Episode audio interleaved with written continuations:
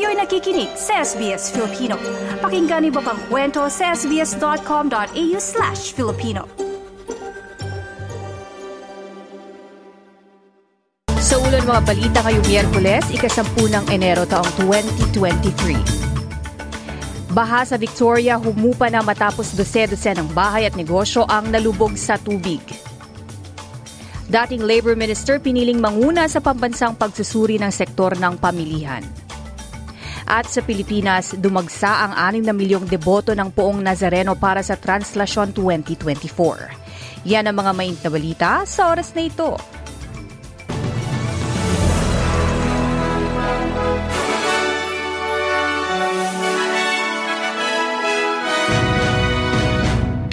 Sa detalye ng mga balita, patuloy ang panganib ng baha sa ilang komunidad sa Victoria at aasahan ding maaapektuhan ang marami pang kabahayan sa loob ng 24 oras. Bagamat binabana ang mga babalang emerhensiya, himok sa mga residente na huwag munang bumalik sa Seymour kung saan naaabot sa 30 bahay ang lubog sa baha. Samantala, apektado pa rin ng baha ang mga bahay at negosyo sa Yei. Habang maaraw ang panahon sa estado, ayon sa otoridad, aabot ang baha sa Marupna at Shepparton bago magpatuloy sa Echuca. Sa ibang balita, pangungunahan ng dating Labor Minister Craig Emerson ang isang pambansang review sa sektor ng mga supermarket sa gitna ng mga pagmahal ng presyo ng mga kalakal sa pamilihan. Susuriin sa review ang relasyon ng mga supermarket sa mga supplier nito upang tuklasin ang gap sa pagitan ng binabayad sa mga supplier at binabayad ng mga customer. Aasahan ang mga rekomendasyon mula sa review sa kalagitnaan ng taon.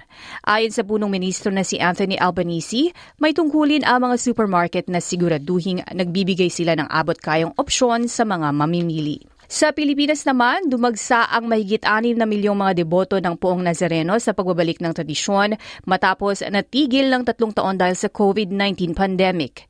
Pinarada ang imahe ng Black Nazarene mula sa Quirino Grandstand dakong alas 4 ng madaling araw nitong Martes at dumating sa Quiapo Church matapos ang labing limang oras na prosesyon.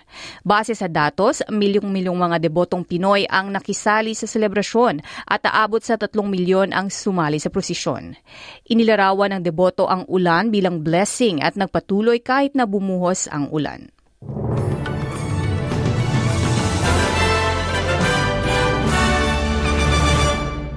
Para naman sa karagdagang ulat, dinapensahan ng punong ministro Anthony Albanese ang mga pagsisikap ng pamalaang federal na pababain ang mga presyo ng renta sa Australia. Ito ay kasunod ng datos na inilabas tungkol sa pagtaas ng average rental rate ng 11.5% kumpara sa nakaraang taon. Ayon sa ulat ng PopTrack Market, tumaas ng 1.8% nitong quarter ng Disyembre at pumalo sa $580 kada linggo ang presyo ng renta. Ayon sa punong ministro, nagsisikap ang pamalaan upang mapabuti ang kondisyon ng renta sa bansa, bagamat walang mabilisang solusyon. There's no easy solution. You need to build supply. And that's why we're investing in public housing, again, uh, opposed by the coalition. Uh, that's why Uh, we have the incentive that's there for private rent to build, uh, build to rent.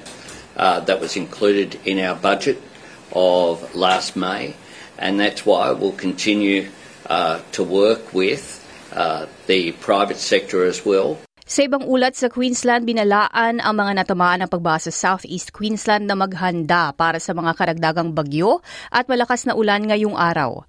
Ayon sa BOM, aasahan ang malubhang bagyo sa Southeast Interior, Clermont sa Central Queensland at Hog Hendon sa northwest ng estado.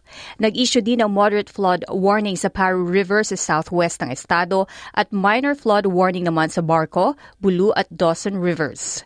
Nangako ng suportang militar ang punong ministro para sa mga malubhang natamaan at may karagdagang anunsyo din ang aasahan ngayong araw. Kabilang sa $50 million help package ang tourism recovery kabilang ang mga clean-up programs sa mga lubhang natamaan. Sa ibang ulat, hinirang bilang bagong punong ministro ng France si Gabriel Attal, ang pinakabata at unang openly gay na prime minister ng bansa. Sinunda ni Gabriel Attal si Elizabeth Bourne na nagbitiw nitong lunes kasunod ng mga issue ukol sa batas migrasyon. Nangako si Attal na dating education minister na papalakasin ang serbisyong publiko kabila ang mga paaralan at kalusugang sektor.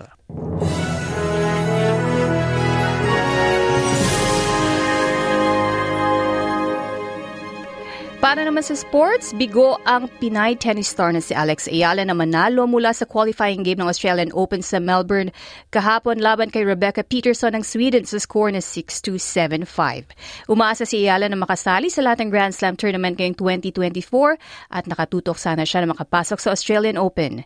Si Ayala ang unang Pinay na nanalo ng Grand Slam singles title sa US Open Girls at graduate ng Rafael Nadal Academy. Samantala sa palitan ng salapi ayon sa Reserve Bank of Australia, Australia, ang isang Australian dollar ay katumbas ng 67 US cents.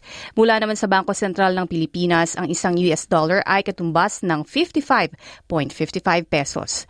At ang palitan ng isang Australian dollar ay 37.32 pesos. Sa lagay ng panahon ngayong Miyerkules sa Perth, maaraw at 33, Adelaide kadalasan maaraw at 27, Melbourne bagyang maulap at 25, maulap din sa Hobart at 25, ganun din sa Canberra at 30, maulap din sa Sydney at 29, 29. Samantalang uulan sa Brisbane at 31, ganun din sa Cairns at 31 at sa Darwin maulan din at 32 degrees.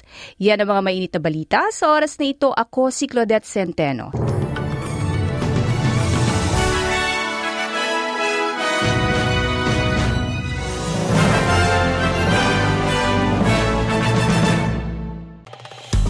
Nice yung bang makinig na iba pang kwento na tulad ito? Makinig sa Apple Podcast, Google Podcast, Spotify o sa iba pang podcast apps.